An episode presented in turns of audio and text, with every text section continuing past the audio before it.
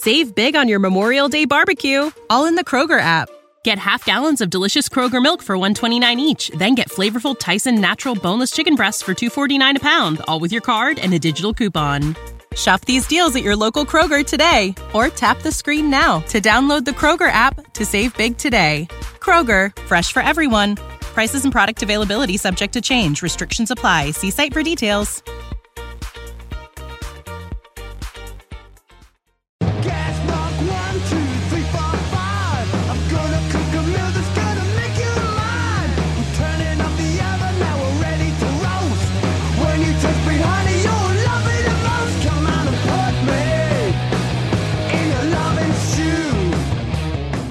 Hi, this is Stuart, just cutting in before the start of my podcast interview with screenwriter, author, singer songwriter Geoff Deane, talking about his memoir, From Mohair Suits to Kinky Boots. Uh, this was a bit of an experiment, it turned out. Um, the first 15 minutes or so were recorded using Google Meet, and the next 40 minutes were recorded using Zoom it's safe to say that the audio quality on Zoom is far greater than Google Meet. If anyone can tell me why or how I can fix this problem, it will be gratefully received. But for now, on with the show. Welcome to another Britflicks.com podcast. My name's Stuart Wright, and today's guest is what I'm framing you as a true polymath of pop culture.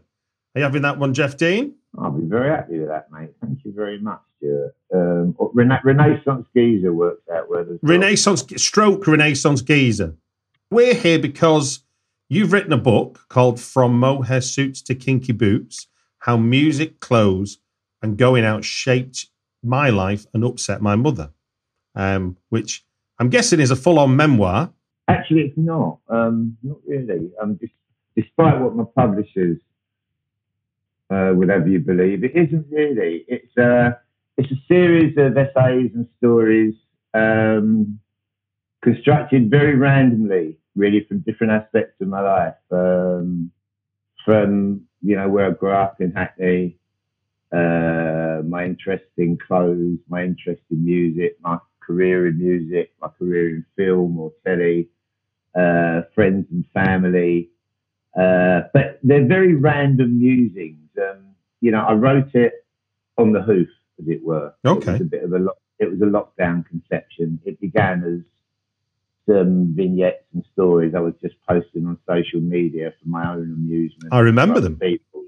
Yeah, so it, it was really nice. You know, after working in film, which, as you know, comes with so many constraints, and you're always part of a committee. You, you know. Um, Well, look, before you get into it, maybe I should just say then, when I say you're a polymath, what I mean is you were a singer of the cult band Leighton Buzzards. You were the singer songwriter with Modern Romance. You wrote the gay anthem "You Think You're a Man" for uh, for Divine, and then fast forward to 21st century, you're a screenwriter, best known now for Kinky Boots and It's a Boy Thing, and more recently, Book of Love. You've done some TV stuff. I think is it Birds of a Feather? Is that one? of Yeah, I did quite. I did. I did quite a bit of TV. Yeah. In between, yeah, did quite a lot, lot of TV comedy, and I wrote for Jonathan Ross as well. I made a TV movie. Uh, I keep moving, mate. Every time I get rumbled, I move on. But all, but all, but it's it's clear, obviously, and then the, the, the, the fashion and the music bit they blur into each other, don't they? I guess in terms of in terms of their influence on one another when you were certainly when you're in the music, and I'm I've been known you like I just for the listeners' benefit, I first met you on a Liverpool podcast talking to a Tottenham fan.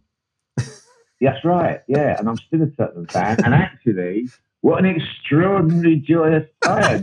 Just, just, you've caught me at such a fortuitous moment. You know, for five for, what- for what five years I've been swerving the subject every time anyone brought it up, and suddenly this magical thing has happened. Some daft Aussies come into your life, Annie.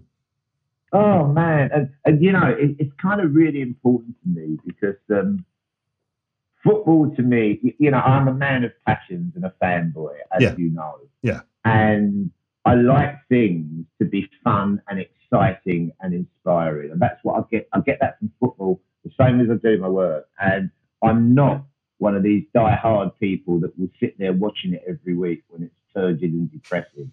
I, I've got way better things to do with my time, you know. So I mean, from that perspective, you could possibly call me a fair weather supporter, I suppose. But um, it's great that it's fun again. I don't care if we don't if we win the league or anything like you know it's, it's impossible, but it doesn't actually matter to me. The fact that it's fun and inspiring again, and I'm rushing to get home to watch a game or something like that, which I haven't been for so long. Yeah, I mean, you know, you're you're a Liverpool fan, so you've had it better now, Mm. you know. But it's it's just enjoyable when you're on a roll and there's a bit of momentum and it's fun again. Absolutely. So, so, so going back to when you start this book, so you're writing these sort of missives on social media to entertain yourself, and uh, obviously pe- friends of yours and, and people that don't know you but find it but know of you. And then, how does that sort of go over the hump of being something you're doing to entertain yourself almost to a serious proposition like developing it into a book? Well, lo- I mean, hundreds of people very kindly messaged me to say that um, we really like this. You've got to turn it into a book. And being the uh, kind of expert businessman that I am, I completely ignored them. You know, just what do you know? Um, but then a chap called Maurice Gran, um, who I used to work for when I first. One of the first jobs I had in TV was working for Birds of Feather, and Mau- Maurice Gran and his partner Lawrence Marks. Um, they created umpteen good t- TV shows. They, Yeah. they're really they're really good at it. Much better. You you know, I'm a really I think I'm a really good writer. Lawrence and Maurice have great ideas, and they're really great at selling them. Okay. Well, far far better than I am. I I struggle with ideas generally. You, you know, I, I labour for ages and ages for one idea for a film or a TV thing. It can take me years they go to sleep and, you know, kind of wake up with one. And Maurice got in touch and he said, You're an idiot. Why don't you make this into a book? I went, Oh, all right, that's a good idea. Thanks, Maurice. because, because basically I listened to him. Right, okay. Um, and I spoke to a friend of mine, Kimberley Chambers, who's uh, she's a Tottenham supporter as well. I, I, I was doing a bit of work with her, trying to help. Uh, I was hired by the publishers to try and help uh, convert some of her books into TV. Or Yeah, she's a novelist, isn't she. Kimberley? Yeah, yeah, yeah. And, um, you know, we're, we're re- really good mates. So I asked her a little bit, you, you know, because I didn't really, I genuinely didn't really know Hmm. about how to get a book published. She gave me a kind of few tips. I, a, a- couple of publishers were a bit bemused by it because it wasn't like a full autobiography. Hmm. Um, but you, you know, my attitude to autobiographies really is that they're for people who have led truly exceptional lives, or are so famous that you don't notice that they haven't led truly exceptional lives. And you know, I don't really think I'm either of that really. Um, and I read a lot of autobiographies and skip huge chunks which I'm not interested in. You, you, you, you know, um, so this is kind of like the good bits if you know what I mean. I Hmm. decided I wanted to stick to that. I don't want to expand it into a, a fuller, more rigorous autobiography. It's just, you know, it doesn't really interest me. It's like a, as I say, it, it's a it's a collection of stories that are emotional or main, mainly funny. Really, Yeah. you know. Um, I like funny books. I like funny people. I like funny movies. You know. Um, uh, yeah, so that was kind of how it went, and then yeah, that that was it really. And suddenly it all came together, and it's like, oh blimey, you know. And this, you know, this always happens with me because like I've never really made a decision to do anything in my life. I never made a decision to go into music, to get out of music, to go into telly, to go into film. You know, I've never had the forethought or the planning. It's all kind of just, I don't know. There's a door open and you stagger through it or trip up, and suddenly you find that you're there. And once you're doing that, you seem to have unfortunately left other things behind, which you didn't always mean to do. Yeah. And then, later, and then later on, why, why aren't I doing that anymore? Well, because you stopped doing it, you idiot. you know? Yeah. Um, so it, it kind of works a little bit like that, and so it is with this thing. And what, what's been interesting, I mean, um, is I think one of the nice. I mean, I feel very unauthorly You know, I mean, they're asking me about doing literary festivals and the like, and I was like, "Ooh, don't know, don't know." But what, what's been quite good is I've been doing some readings yeah. you know. Um, but they're kind of quite funny, and they're almost like a reading, verging a little bit towards the stand-up kind of thing, Yeah. um, which I didn't really expect. It just happened kind of fluidly, you know. But I guess I guess that I guess David Sedaris has done that for a long while, hasn't he? Yeah, yeah, absolutely, absolutely, yeah. But it's not something that was at the fore of my mind. You Hmm. know what I mean? That, but you know, I, I think yeah, but but it, it's like how much I'm enjoying it. You know, it's like Yeah. this is not a chore to do. It's actually a nice thing, and I haven't interacted with an audience directly since the band days, and I realised kind of how much I like it. And, Yeah. like, you know, it's great that you know audiences are just the best thing, and they're the best yardstick you can ever had have for how your material's working, or you know, it's like you can't argue with it, man No. you know, beats, beats all the market research in the world. People clap and laugh, or they just don't laugh at a joke. You know, Hmm. it's there. It's all there for you, and, and I'm really enjoying it. I like that intimate feed, you know, feedback that you get. Yeah, it's all. I'm going to say, it's, but it's almost like the opposite of of writing, which is such a solo pursuit. Whether it be screenplay, songwriting, or or uh, or writing these uh, these sort of funny parts of your life as you want to identify them, you know, then suddenly to be in front of an audience, that's the the, the, opposite of writing, isn't it? Well, it is really, but but you know, even going into the kind of writing thing, I mean, even that was a little kind of a bit of an accident because I can remember I kind of missed the beginning of the alternate comedy thing. So I was busy in the band.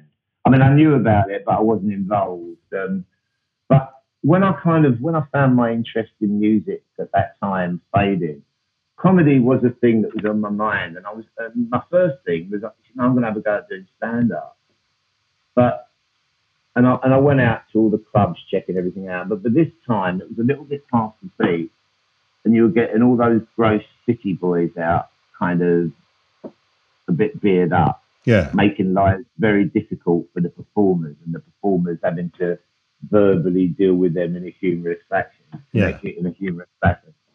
And I thought, I know me, like you know, I'd hit someone. Hmm. You know what I mean? Like, like, I cannot do this. You cannot put me up between put me up in front of these kind of people. I will not. You know, I won't be Frank Skinner. I will not be funny. I'll be I'll be really angry.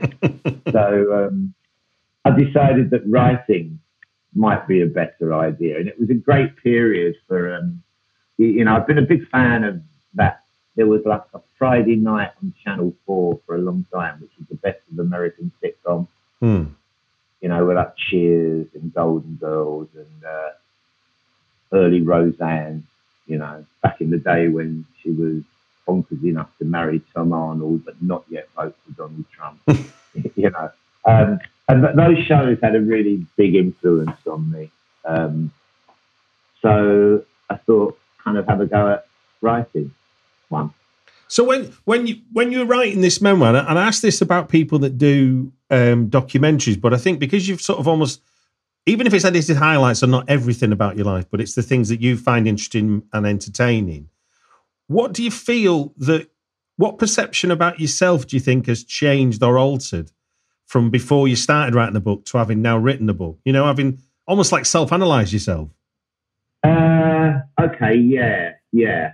Um, that, that's a that's a that's, that's a really astute question. Um, um, I, I'm very much a person who I think professionally, you know, and socially, I, I kind of live in the now quite a Hmm. lot, and always have done. Which means one of the downsides of that is you leave other things behind. I mean, I, I intimated before that I've kind of left some work things behind. You know, Yeah, I realise, uh, to my regret, I think I'd also done that with people along the way, um, and you know, and I realised the fact that I was writing about them, and some people's names came up quite a lot. That they were important people who I loved, and maybe you know that was I could have been, I could have done better. Yeah.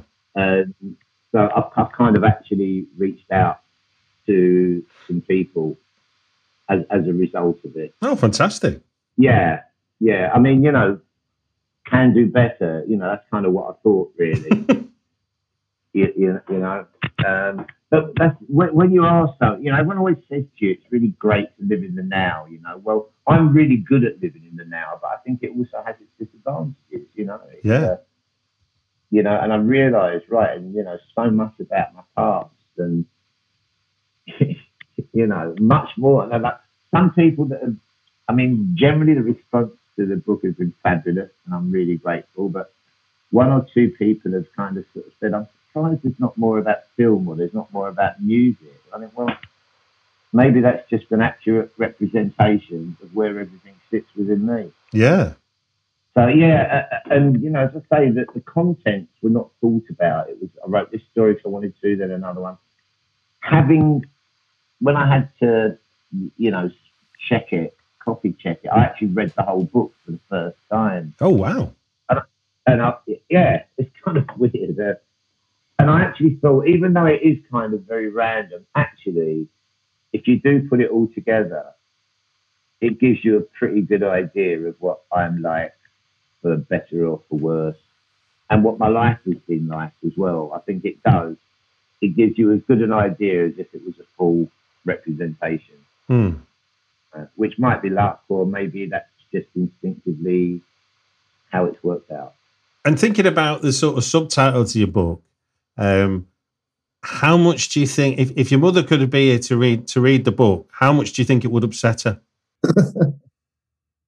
It's hard to say. I mean, um, uh, I mean, I mean, she was my biggest critic, but she was also my biggest fan. Um, she was also like a, you know, she was like a passive aggressive tsunami with a PhD in emotional manipulation as well. You know, um, I mean, she didn't approve originally of my career choices. I mean, I walked out of law college after three weeks and got a job in a clothes shop. Um, you know, and as I say, you know, she she was like the archetypal Jewish mother about that. But ultimately, um, y- y- you know, she was a supporter. You know, when when the band started doing well, you know, she would listen to John Peel every night. you know, this East End Jewish woman suffering through Cabaret Voltaire, and whatever to get to the Leighton Buzzards. Um, and then later on, during the golden age of the VCR, when I started getting stuff on telly, she'd record everything. Um, she always struggled with a timer. Um, and uh, I can remember once she told me that she was, uh, she said, "Oh, I said, I was, you know, one of your shows was on last night, and I set the timer wrong, and I, and I really missed." She said, "And I missed it." I said, "Oh, that's a drag." She said, "No, no," I said it was all right because it just recorded your name at the end. She said, "You know what I mean?" It was like it was kind of what she really cared about. um, but yeah, uh, I don't know. No, I think you know she would be happier with a book than anything else. Really, you know, I had a really very blue collar working class upbringing, Yeah. as you know. But my mum was the one that you know she would, I don't know, correct my spelling, correct my grammar, and things like that habitually. I mean, absolutely habitually. And kind of, you know, the only thing I was ever really half good at was kind of English at school, really. Okay. You know? And um, I think, I think perhaps, yeah, a book might be something she might finally take her hat off to, you know. But as I say, she was very supportive of all the other things as well, or indulgent. I'm not sure. Yeah. Well, look, if I can indulge, indulge myself in one more question, only because I know half the story, because Yeah. I've, I've asked this before. I remember watching a Top of the Pops clip of yourself performing Modern Romance, and you're you're all wearing like naval outfits, but you're wearing this wonderful string vest, and and I just want you to just because just with you with you saying how music and clothes was part was part of your life, like just to give paint a picture of how different it was in, in a world now dominated with stylists and people with brands. How did that outfit come together? That you I'll tell you. I'll tell you exactly what happened. I mean, at, at the beginning, you know, we were, you know, I was a clothes maniac, so I was going out and buying the clothes or ordering them or having them Hmm. made and designed for us. Uh, as you get busier, that gets kind of harder to do. So you end up kind of delegating. And I think that was just about the time record companies and whatever were starting to stick their free agents within, you know. and I think we'd been on tour. and We came back to record the top of the pops, and there were all these naval outfits waiting for us. We looked like the fucking cast of Love Boat, right? and I'm like, you know, it had nothing to do. There was no naval link to, to, to the music at all. and I'm like, you know, this is bizarre, and I'm really not happy going on dressed like, you know, like the crew of VSS Love Boat or whatever. So I legged it and I went down Lawrence Corner. Do you remember Lawrence Corner? Like, uh, were you in London then? For Lawrence No, I Corner? don't think It it was was. this- No, no, no. Ah, it's this fantastic kind of uh, military and naval second-hand shop that used to be on the Euston Road. It was absolutely brilliant. You know, it was like Oh, all this sort of yeah, it was absolutely brilliant. Used to get loads of clothes in there, and I uh, so I, I got myself a really nice pair of long white naval shorts. You know, the type that you'd wear in the tropics Hmm. a string vest and a Popeye cap, which uh, I thought looked pretty good, but it was also a bit of a protest Yeah. uh, to the clothes that the record company had bought for us. And I noticed that uh, in the latest Dexys tour, Kevin Rowland is wearing a very similar hat. So, you know, I was ahead of the curve, baby. well, look, thanks for sharing that little introduction then to From Mohair Suits to Kinky Boots, how music, clothes, and going out shaped my life and upset my mother. Let us now talk about three films that have impacted everything in adult life. Now, that's grander than maybe you might have anticipated before you come on, but we'll, we'll we will get through this in a in a way that gets us some stories linked to your love of film.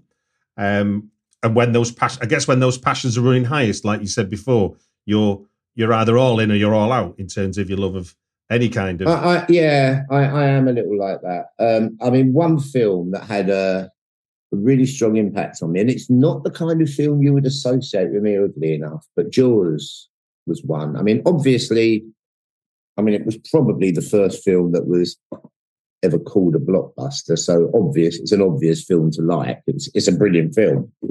But it, it was something different that happened. When I was watching it, I had, I don't know what's the word.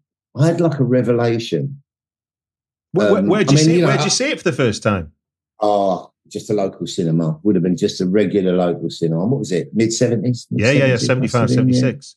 Yeah, yeah. It would have been just a regular local cinema.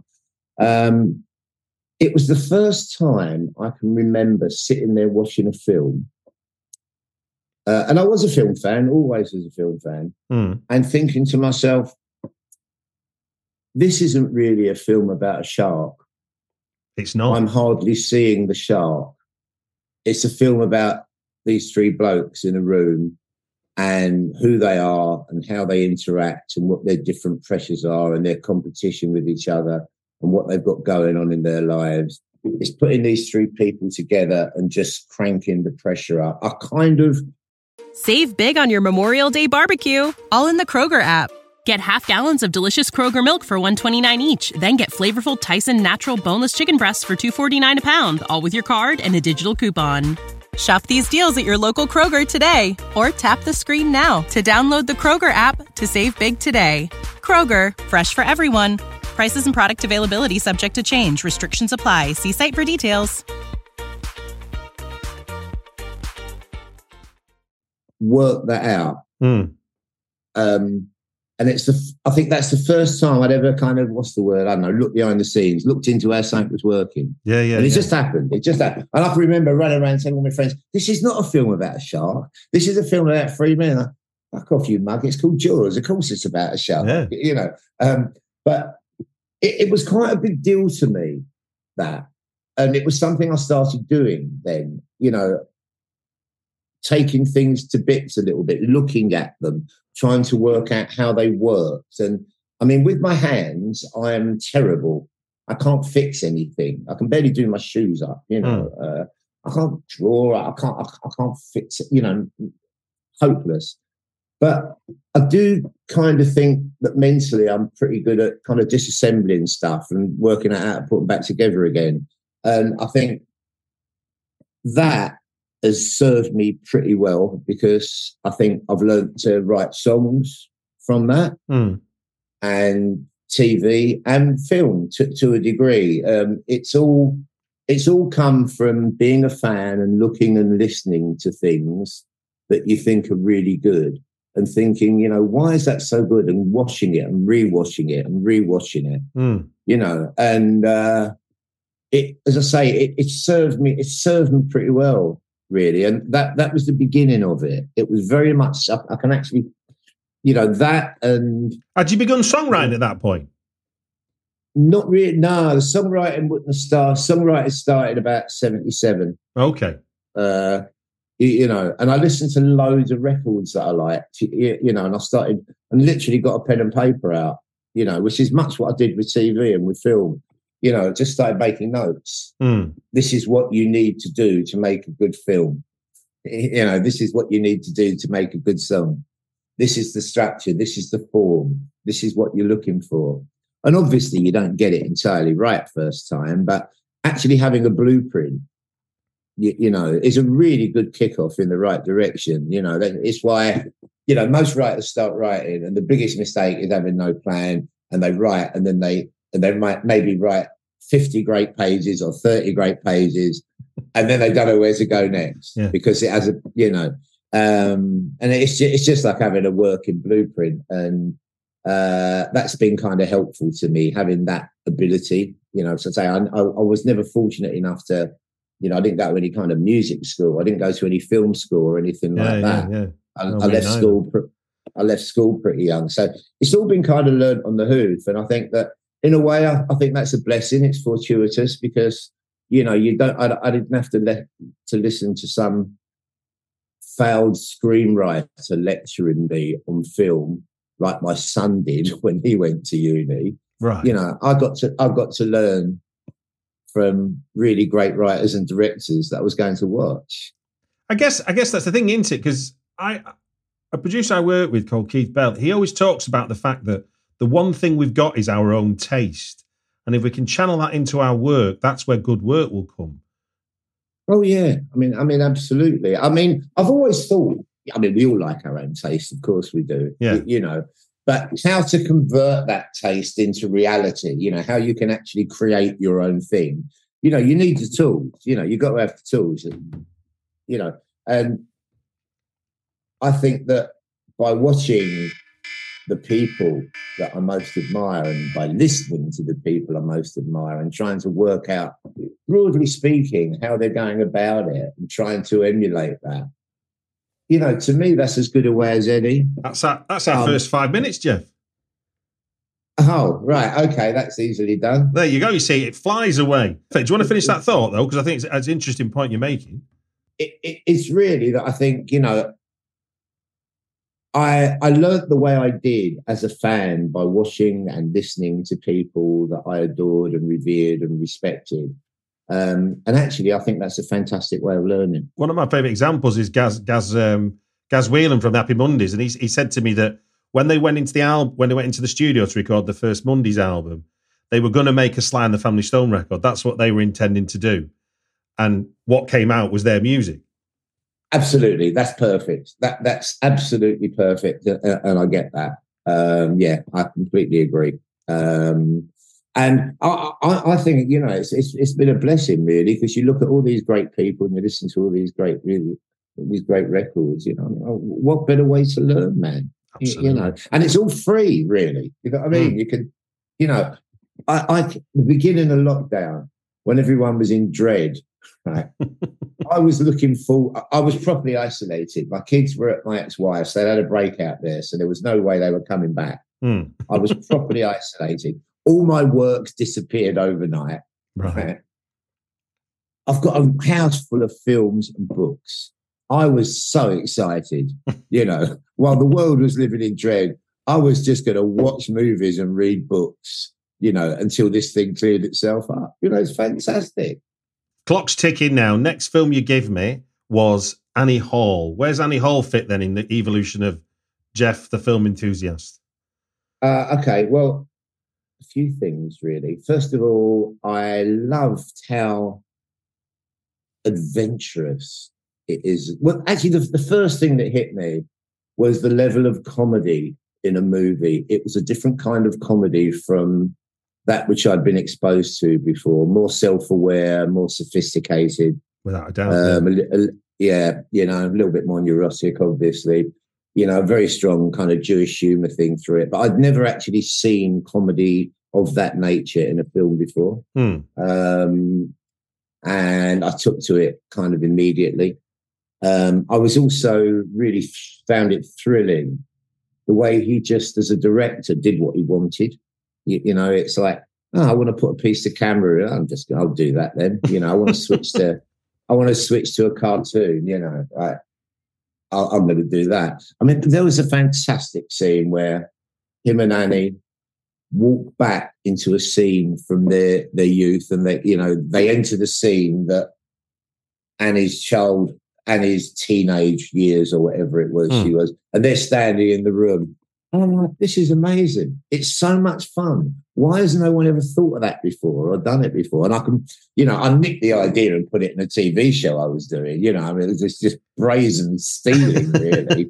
you, know, um, and I thought it was, yeah. I mean, I, I just loved his relaxed style of filmmaking and how he didn't he didn't seem to make a big deal about doing things that were actually quite avant-garde. I mean, also, uh, you know, for a rom-com as well, it has an unhappy ending, but it isn't unhappy.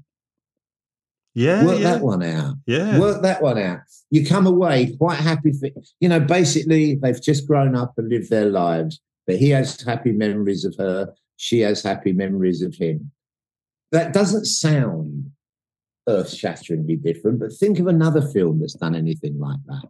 No, no, no, you're right. No, because it's You it's know, kind they- of it's like because film usually has to have like its epiphany, whereas so it has to be glorious and, and or eternity, you know, happily ever after.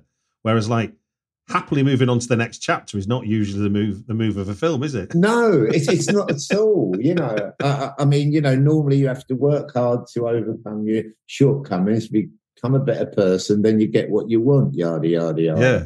didn't do didn't do any of that at all. You know, they basically they grew apart, but it's still happy. I, I mean, one thing. I mean, it's not something. I mean, I I, I shy away from comedy with writing and, and into well, not that I don't do anything funny. That's because you're not funny. That's because you're not vaguely funny, Stu. Say, oh, come on now, Geoff. I'm joking. But but one of the main reasons is is because of the idea of exposing your own neuroses. You know, it's like it's it- it's accepting you're neurotic and then making fun of yourself, as as um, as Woody Allen does so well. Is is putting it all out there, isn't he? He's not he's not hiding anything, and, that, Well, and I find that quite scary. He is, but I've always thought that perhaps people. I, I, I think you know you choose to show one facet of yourself, and he knows he's got that side, yeah. But you know, I don't think you get to be kind of Woody Allen at the canon of work he does by being a neurotic person who's scared about everything. You, Hmm. you, you know, Okay, I think you know. I think you pinpoint what sides of yourself you wish to reveal. Um, you know, I, I don't. I, I don't think it necessarily has to be the complete and whole unexpurgated version. Hmm. You know, I mean, maybe some people do that. I don't think in his case. You know, I don't think so. I mean, I mean, the other thing as well with, I mean, also not just Annie Hall, but with Woody Allen's movies generally. I mean, you know, I grew up with a kind of Jewish family. Hmm. Um, and I think it, what movie was it? I think it was Radio Days, where they're all sitting round a table, arguing, laughing, everyone talking louder to try and make themselves heard. And I can remember sitting there thinking, "This is my family," and that was a real, you know, I, I, that was a real kind of wake up call for me. I was quite shocked. I'm like, but this is in America. How can it be my family? And I wasn't really terribly aware of kind of Jewish culture, okay, you know, not really. You know, I mean, I just grew up the way I grew up. No one ever told me that was Jewish culture. Do you know what I mean? But to actually see, to actually see that someone on another in another country is right in saying it looks just like my family was kind of you know, it was it was kind of welcoming as well in a way. It was a nice thing. It was Yeah, no, it must be. It must be. you, you, you know. Um, so I think from that, There we are, mate. yeah. another, So, another five minutes are up. God, blimey, I'm sorry if I read it on too much. No, that's perfect. No, this is the whole point. I want to get the whole point of it is to try and capture what it is that excites you. It's not about exhausting it till we're all tired of talking. It's uh, it's it's very much about the bre- brevity of it. Now we haven't got a film title, but we have got a filmmaker. So for the next five minutes, what is it about Almodovar that excites you? Um, if I had to sum up, if I had to sum it up really briefly, it's it's his continue his continued complete passion and commitment to his work, which I just find awesome and awe-inspiring. I mean, I happen to like his films as well, and I think he's a complete. You know, I don't normally have a lot of time for auteurs being a writer, Hmm. but I make I, I do make an exception for for him. Uh, I think he makes unique films like no one else. You know, they're, they're the most incredibly Spanish films ever. You know, that he's a unique man. You know, being kind of a gay filmmaker in those post Franco years. You know, there's no one's ever going to be doing what he's done ever again. It's it's a one off. Yeah, yeah, yeah. Um, he sort of chats. I love history. yeah, totally, totally. Um, and I like the fact that whatever kind of movie he skips around to, it's still in, you know, if it's a horror movie or some melodrama or a really trite comedy, they're all immediately recognizable as Almodovar movies. I love that he can do that. I love how beautiful his sets are. I think he's got the best musical taste ever. You know, he, he I hadn't thought about it. Yeah, no, he does. He really does put music to Oh. the ah. floor, doesn't he? Oh, I I mean, he's got fantastic. I mean, an artist that I've been adoring for years began. I think I heard her in Kika Chavela Vargas. You know, who's a fantastic singer. I first heard it was one of his songs, and I just couldn't stop singing it. I think I think it was from Kika, and you know, I think he's got exquisite taste. Um, I, I also I went to see that. You know, he's got that short western out, Strange, Strange Way of Life. I've not. I Don't you know. No, that? no, I've. That's on. Right. He's, I, I don't know if you know this, but he, he turned down the gig for Brokeback Mountain um, uh, because he didn't think that he would be given the freedom that he demands to do what he wanted. Okay. Um, but he's made a short of, I think, probably what he might have done. It's a gay western. Mm, it's, course, uh, yeah. it's, it's two cowboys, um, and it's all right. It's fine. It's perfectly good. Uh, who's it with? Uh, I can't remember their names. Um, Ethan Hawke. any- anyway, uh, Ethan Hawke and Pedro Pascal. The annoyingly good-looking guy. Yeah, him. Uh, I mean, it's very good. It, it's very good. Um, it's only a thirty-minute movie, but th- w- when I saw it, there was a Q and A with him afterwards. Right, his drive and passion. Still, I mean, there is not a second of that film. An item of clothing worn by someone, a picture on a wall, a note of music playing that is not designed and desired by him. It's a reference to this, it's a reference to that. And it, the exuberance that he spoke about it with, and you know, it's just, wow, you know, that's what I want to be like. Uh, that's what I, one of the things that actually put me off of being a screenwriter and still does is the fact that you're never really given that kind of freedom. No, you know, you're true. just one, you're just one small part of the machine and do your job and, you know, go on. Um, but to see his drive, I thought it, it was just really inspiring. And the, the woman interviewing him made the mistake of saying to him, Do you think, you know, after that film 'cause it's only 30 minutes, do you think that they would eventually end up together?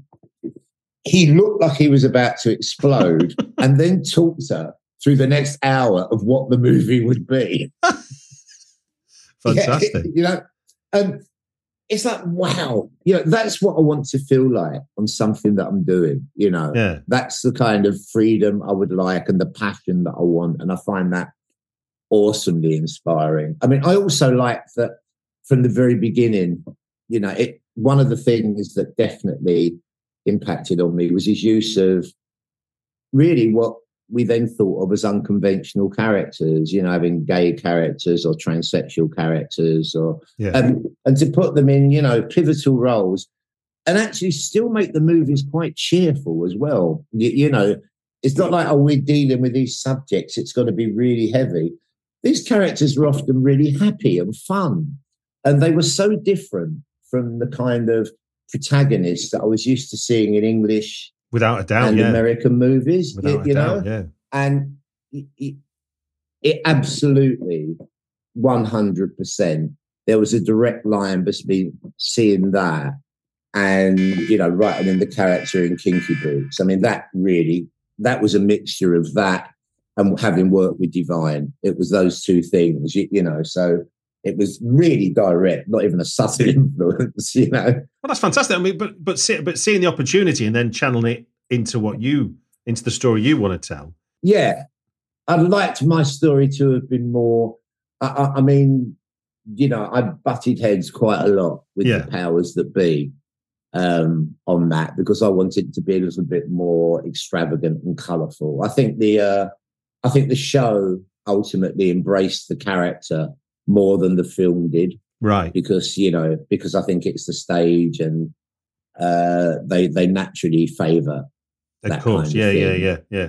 you know. Now, Karen, now we've Um, got to the end of five minutes again, but um, I just want to I just want to pick up one of one of the things you gave me that we've not touched on is, uh, and there's a few things you gave me to, as prompts, but I'd love to know about a Cannes story while writing for Elton John. If you can share that with me before we go. Oh yeah, no, it's, it's quite funny. I had a film out called "It's a Boy Girl Thing" that was, uh, it, you know, screening during the film festival, not as part of the film festival. I should point out, um, a high school body swap movie replete with a King's Ransom and knob gags was never going to be a hot contender for the Palme d'Or. Um, but it was, um, it was being screened uh, as part of you know the sales promotion. Yeah, in the movie. marketplace. In the marketplace. Yeah, a- and more importantly, Elton was throwing a big bash at his chateau for it and screening the movie, which is not a bad day out. No. On, let's be honest. So you know, I, I, I'm at the chateau early. Uh, you know, walking around the place. You know, it's like I've never walked in a house like it in my life. It's like the most fantastic. It's like an art gallery. It's just beautiful. Yeah. Beautiful. You know, um, and then the trying really hard to be on the best p's and q's. Decided not to drink. I Oh, thought that would be a good. Well, I thought I'm there a long time, and I ca- you know I have a fondness for alcohol, as you may have heard. Um, I think I've seen. yeah, well, sometimes you know I, I, I hadn't behaved terribly well at the premiere of Kinky Boots. Um, I had a little bit of a set to with a Disney exec who I didn't really take to. Um, she told she told me I'd never work in this town again. Oh, blimey. yeah, yeah, smitten down by a cliche in the prime of my career. You know what I mean? It was like, um, so, but but I really liked Elton and David. They've been nothing but gracious and supportive. So I didn't want to mess up. So I was kind of, Hmm. you know, I sobered the night out, um, mingled with the great and the good. Met Lulu. Told her, I said to her, "You really made me want to shout." Didn't get a laugh, nothing at all. Right. So I've done everything kind of, you know, shaking hands with everyone that I was meant to. And then it came to the screening of the film, and the film hadn't turned up. Right. I mean, it, I think it had been um, it had been uh, FedExed over or whatever by Icon or whoever was dealing with it. Hmm. And I don't know if it's the same now. Actually, it might be, but in those days, when it got to the when it gets to the other country, it kind of gets re-raffled off to kind of local people who deliver it. Yeah, yeah, yeah. You, yeah. you with me? yeah, yeah. and it had been and it had been taken by a father and son team who as it turned out didn't work sundays so you've got this huge ball going on at this fabulous chateau yeah. all for this movie with like posters and this and everything like that and the movie didn't turn up you know it was like uh, i mean uh, I thought, you know, we were going to see one of Elton's hissy fits, but that didn't happen. Um, I mean, they managed to get it rescreened the following day at a cinema in town. Um, I remember sitting there next to a friend of mine who's also a comedy writer. And I said to him, you know, I was really nervous with the situation. Yeah, know, yeah, I really yeah. felt like I'm being judged here. I said to him, I really hate, I said, I really hate watching my own work. He said, Don't worry, you're in good company. So does everyone else. thanks, thanks a lot, mate. But the thing is, I mean, I, I was, funny thing is, actually, this this is in the book. Sounds like a book plug, but wasn't really intended to be. But I was still really buzzing. You know, it had been like a really exciting thing to happen to Imagine me. You know, so, it was- you know. Um, anyway, I got home as I walked into my into my house when I arrived back back in London, which was the day, the day after, and my entire house was flooded. A, pi- a pipe had burst, right? And at two in the morning, I'm still on the phone to a plumber trying to work out what a stopcock is, you know, and it's like my life, man, you know, like one foot there, one foot there, never the twain shall meet, you know. well, look, that's a perfect Uh, story to end on. Um, from mohair suits to kinky boots, how music, clothes, and going out shaped my life and upset my mother by Geoff Deane is out now. And it just gives me to say thank you very much for joining us on the Britflicks podcast. Stuart, thank you so much for having me. It's been fun. I, wa- I was worried we wouldn't have sufficient to talk about, but there you go. I haven't stopped yakking. Um, I wasn't worried one bit, Geoff. yeah, I, I mean, I could actually talk to you for another hour now easily because we haven't really spoken that much about movies. I could speak a lot more about movies. Well, look, no, we've got we've got plenty there, and I just thank you for We it. should go. We go. We should go out for a pint again one night. It's Indeed. been a while.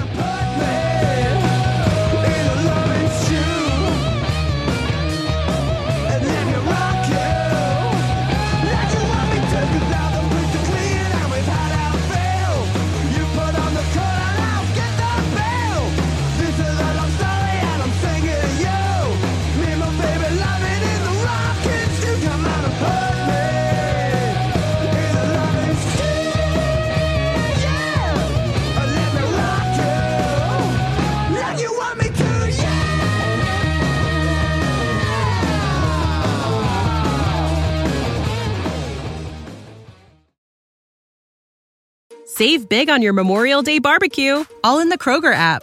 Get half gallons of delicious Kroger milk for 129 each, then get flavorful Tyson natural boneless chicken breasts for 249 a pound, all with your card and a digital coupon. Shop these deals at your local Kroger today or tap the screen now to download the Kroger app to save big today. Kroger, fresh for everyone. Prices and product availability subject to change. Restrictions apply. See site for details.